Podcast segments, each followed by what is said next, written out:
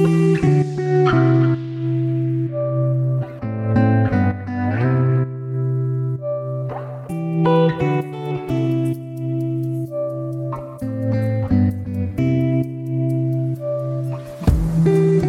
to You in the Counselling World, the podcast dedicated to student counsellors and their road to getting qualified and beyond. Today, I want to talk about the 10 things that I wish I'd known before setting up my own private practice.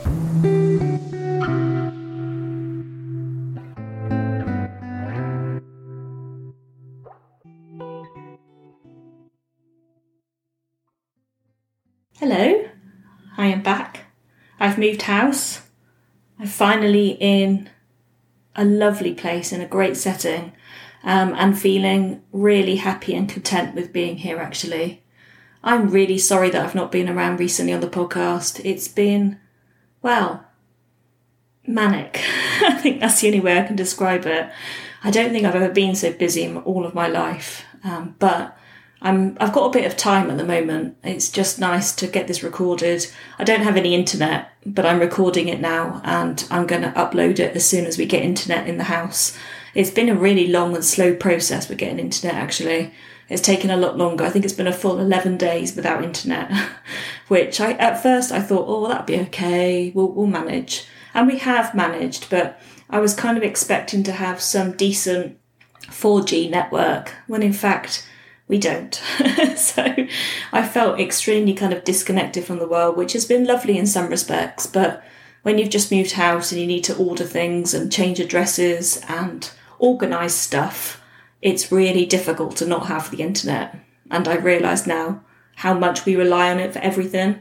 So whilst I've enjoyed some time of limited screen time, and when I say limited, I mean extremely limited, I have also realised just how much day to day stuff we have to get done via the internet. So it's been a bit of a revelation to me, and I've just been so busy though, up, you know, lifting boxes and unpacking and building flat pack furniture. That hasn't been my favourite, I could tell you that.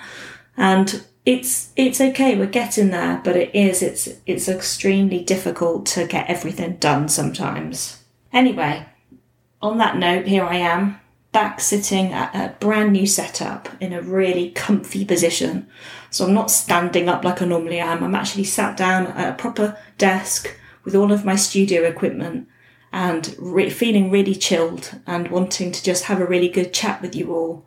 So I'm really, really pleased to be back and thank you so much for sticking by me during this time. I know that I've not been particularly um, consistent, I suppose, with uploading. And that's not through want of trying. I promise you that. I enjoy doing the podcast. I really look forward to recording it. But sometimes life really does get in the way. And I think I did an episode on that, didn't I? About talking about the times when we need to step back in life. And I think for me recently, these, there have been times when I've needed to step back. And I recognize that. It's not okay because I want to keep you all with your weekly fix at least, it would be so great to go back to a weekly podcast. Um, I don't know that that's possible right now, but I certainly will upload as much as I possibly can. So I'm hoping the sound is all okay here in this new setting. Um, I've got a, a proper booth and that around the microphone now. So I'm hoping that the sound quality will be really, really good. I'm hoping. you never know until it gets uploaded. So, private practice. This is something that I know that supervisees and students of mine struggle with sometimes this idea of, oh, private practice, where do I begin? and I think it is a really big topic, isn't it? And there are certain things that I wish I had known before I set up my own private practice. And there's things that now seem so much more obvious, but they absolutely were not obvious at the time. and it, it's just things I want to share with you so that you can sort of manage your expectation, I suppose, and hopefully learn from the mistakes. I don't know if they have been mistakes have been made, but the expectations that I had and how different they were, and the expectations that I put upon myself, I think were really big. So I wanted to just talk through with sort of the 10 things that I just wish I'd known. now, as I look back, kind of 12 years later, it does feel really different. And I think I have really developed and grown over that time massively, not just in the counselling world, but in the business side of things and in running the practice and how I plan my diary. All of those things have changed drastically. And so I wanted to sort of share with you what I have learned over that time hopefully this will be helpful to you as you think about coming to the end of your training and setting up your practice. So the first thing I think, number one, I'm going to do it in one right through to 10 and in no particular order. These are just random. They've come out and I've typed them onto my laptop to give me some pointers, but they are in no particular order at all. It's just me talking about things that came to mind when I was thinking about this. So the first thing that I wanted to sort of talk about is it's perfectly fine to start your practice with one client or two clients, whatever you want, because one client does equals a private practice. so, you know, as soon as you get a private client and you start working with them, you're working privately. And I think that's really important to recognize is that people have an expectation that, oh, I've got to be having, you know, 10 clients a week and I've got to be doing all of these hours for it to be a private practice.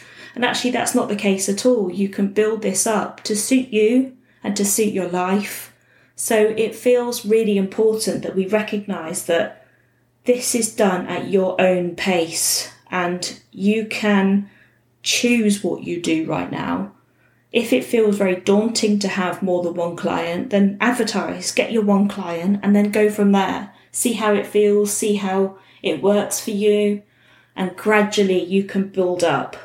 But you can take your time. You can do this at your own pace.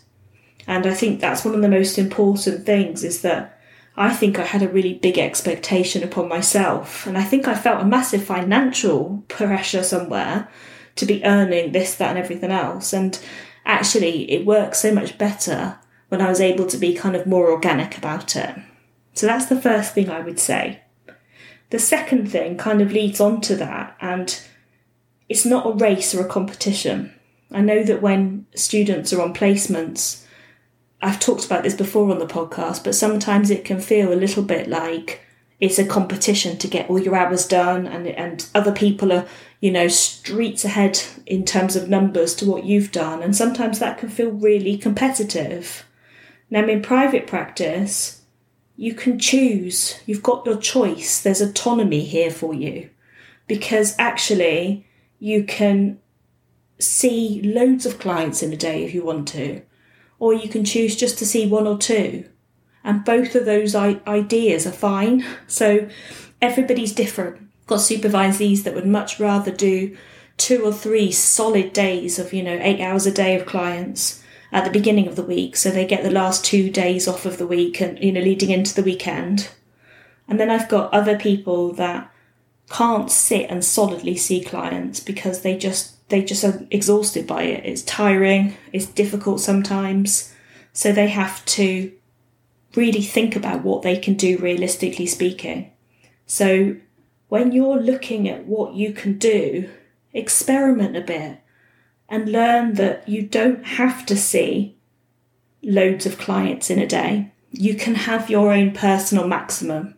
Now, my personal maximum is four in a day, which doesn't seem like very much. And actually, for many years, I felt almost ashamed of that. Like other people can do like eight hours of it, of it in a day my maximum is definitely four hours of client work, probably a little bit more of supervision, but client work is four. And sometimes I felt a little bit embarrassed about that and thought, you know, why? Why is that? And I learned through supervision and through lots of self awareness, I suppose, that I really go deep in with clients, really, really deep work sometimes and I can't sustain that for eight hours a day because I'm really in it with them. And that's not to say that other people who can do more client hours in a day don't go in deep, but it much depends on how you feel you can handle that, really, in terms of how much you can hold. And I am such a perfectionist in my life. I want to, if I'm going to do a job, I want to do it really, really well. I always want to be able to be there and really show up for my clients. So I've learned that four works for me and it doesn't completely deplete me because actually we could do eight hours in a day and do eight clients in a row, but we can feel massively depleted at the end of that. So you've got to work out what's best for you, what's right for you, and where your limit is because we all have our limits, don't we? And that's nothing to be ashamed of. You, your limit can be two clients a day if you want to.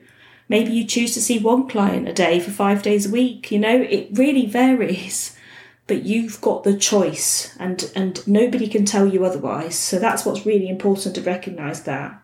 So the next thing that i think i didn't really understand is what i used to do for a long time is i used to sort of see as many clients as i could in the morning thinking that that would give me time in the afternoon to do whatever i wanted and so i would cr- try and cram clients in in the morning and not allow myself very many gaps and I'd have a short gap between clients to quickly write notes and things, but that was it. And I quickly realised after, again, I guess after feeling quite wiped out, that although I, I had that little bit of time in the afternoon, I was so tired and frazzled from doing it that way that actually I didn't enjoy that time in the afternoon that I had. So it's what I did is I, in the end, I experimented a little bit and I allowed bigger gaps between clients, which would then mean I could pop to the shop or I could go for a walk and get some fresh air. I could properly write my notes. I can sit and listen to a podcast if I wanted to in between clients. I had a bit more time and a bit more space. And although I didn't have a big block of time at the end of the day, I did feel that it worked better for me. So again, recognizing trial and error we're not the same. We're all different people, and that is okay. So see what works for you and see how you feel best. I think it's about how we feel that's important, isn't it? One thing that I really like about private practice is that we can choose our own hours. So this is number four on my list. We can choose our own hours. And back in the beginning of the pandemic, I made a real kind of conscious decision that I no longer wanted to work evenings. I teach in the evenings, but not client work. So I made the decision that my day would start at 8 a.m. if for clients that wanted to see me before work. And I would finish, basically, my last client would start at no later than 4 p.m. to finish by 5. That has been a massive turning point for me because I did, I was doing sort of, I think it was 10 years of doing evening work sometimes I would finish and get home by about 8, 8.30, which it wasn't particularly late, but I recognised that actually I didn't enjoy it. I really didn't enjoy doing that. Not that I didn't enjoy the work with the clients, it wasn't that.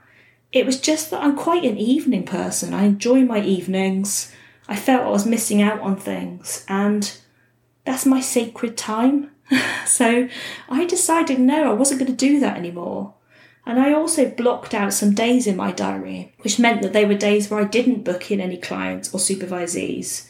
And actually, is what that meant is when the college came along, I was able to use those days to do my college stuff and to have meetings and plan lessons and all of that sort of thing. So, without wanting to sound really weird about this, I think before the college even was a thing, I think I'd arranged my life in a way that made space for it. So when the college did come along, the space was already available to it, if that makes sense to you. I know it sounds a bit weird, but it's kind of like I open myself up to this. It's a little bit law of attraction, isn't it? For those of you that are into the law of attraction, I, I allowed the universe to send this to me, I think. That was something that was really pivotal for me, was to go through my diary and to block out days and to go through my diary and to make sure that I didn't say yes to any clients at an evening time. Oh, sorry, I had a bit of a frog in my throat there. I did have a glass of water. Yeah, I, I didn't deviate. I, I stuck with it. When I said that that was the time I was offering, I didn't say, oh yeah, I could do quarter past four. No, the time, my last slot was four o'clock. And it made a real big difference to me. But I have to admit that it took me a good 10 years to get there. So it might be that if you're building up your practice and you want the work, you can't always get it bang on how you wanted to start with. So I suppose I was able to choose because I had the experience and I had the client numbers to enable me to do that. But if you really feel that working evenings isn't for you, then you can say from the outset, no, I, I don't work evenings, I don't offer evening sessions, and that's okay. There are clients that might say they only want evening time, and I get round that by offering early slots in the morning because then I can offer it before clients go to work.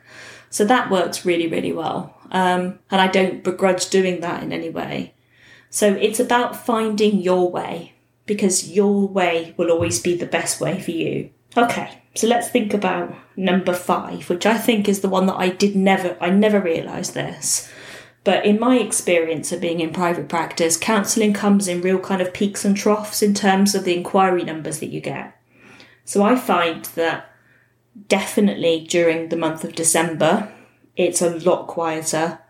Most people don't want to start talking about really deep stuff and really difficult things right before they're going to spend the Christmas season with their family. They don't often have very much money at that time, so they don't embark on therapy in the same way. And I also find that this time of year, in sort of July and August, that existing clients go away on holiday a lot, obviously, as we as a lot of us do, and I find that that impacts the number of clients that I see during the summer because they're then away and they're saying, "Oh, you know, I need to have a couple of weeks where I don't see you because I'm away for those two weeks," and so it really does impact. So there's certain times of the year, probably those are the most prominent ones where you might find that client numbers dip down a little bit and inquiries might dip off a little bit. But usually, come September time, it gets really busy again. And I always find January to be really busy because I think it's a whole new year thing, isn't it? I'm going to get myself sorted this year. so I get a lot of inquiries in January.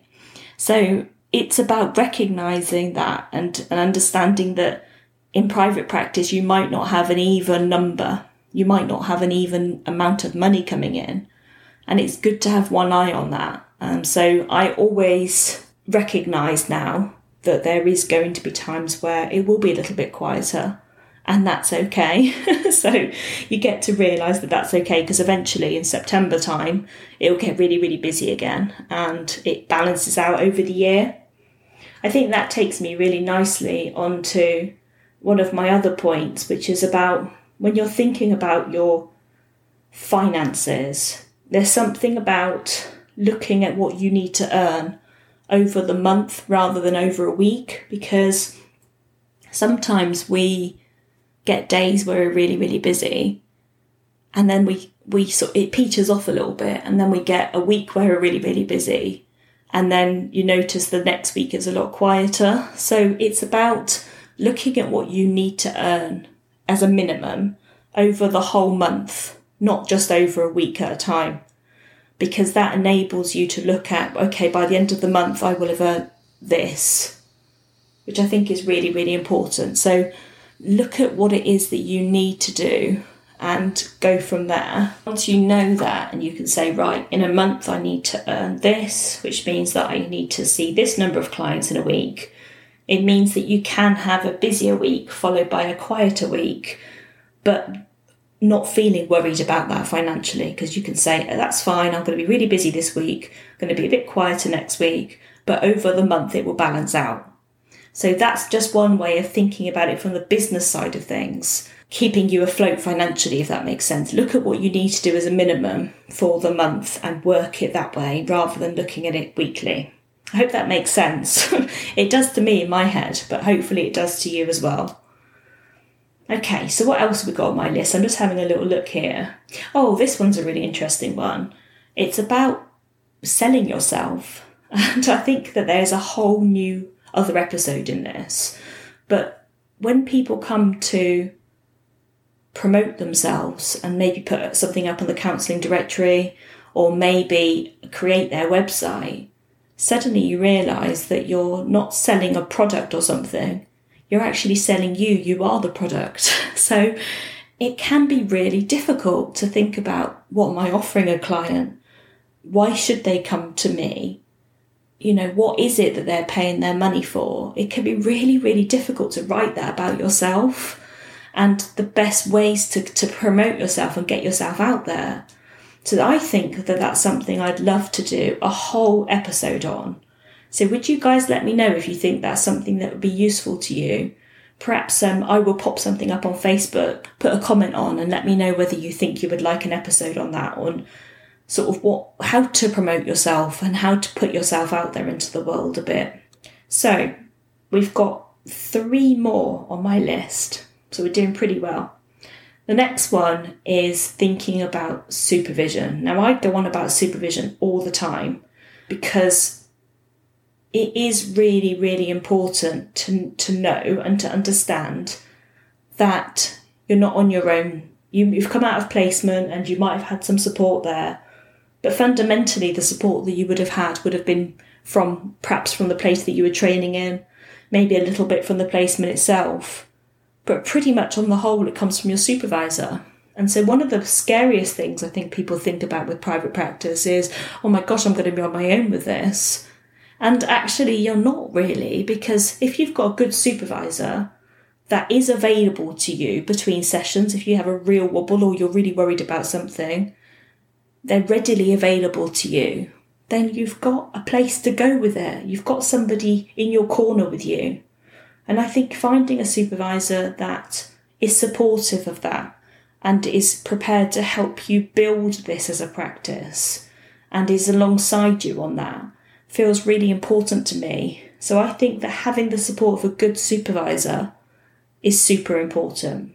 Another thing that I don't think I recognised is that clients don't always want weekly sessions, they will often want something fortnightly sometimes once every three weeks once you've built a relationship with them.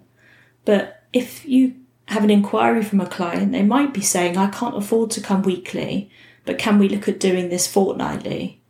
So don't assume that you will have all clients will want to see you every single week because the majority of them don't always do it that way.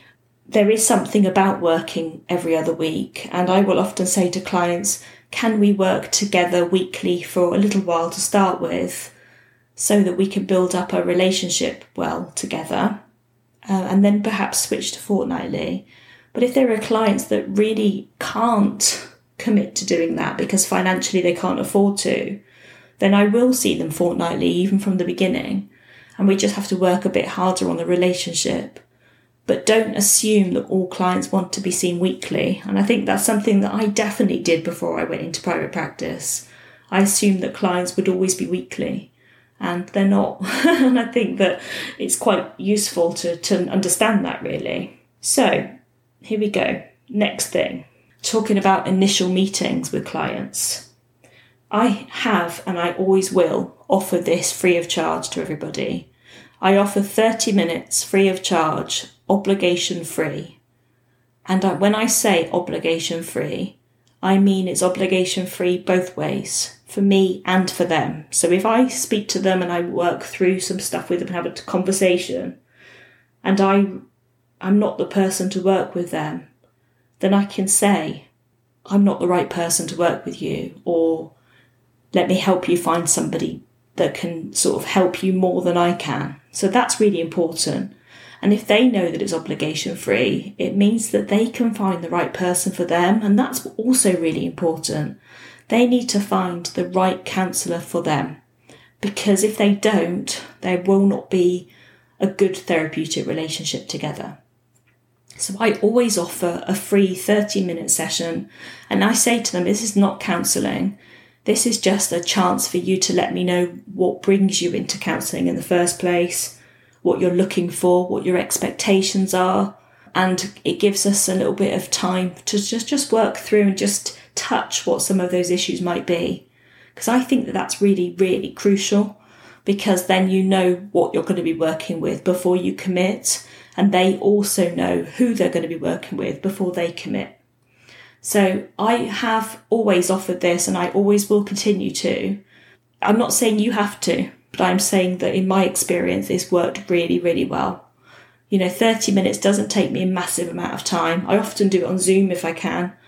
it's just a really great way to, to make sure that we are well aligned together before we agree to work. Hope that makes sense. Think this is the last one, and this is about CPD.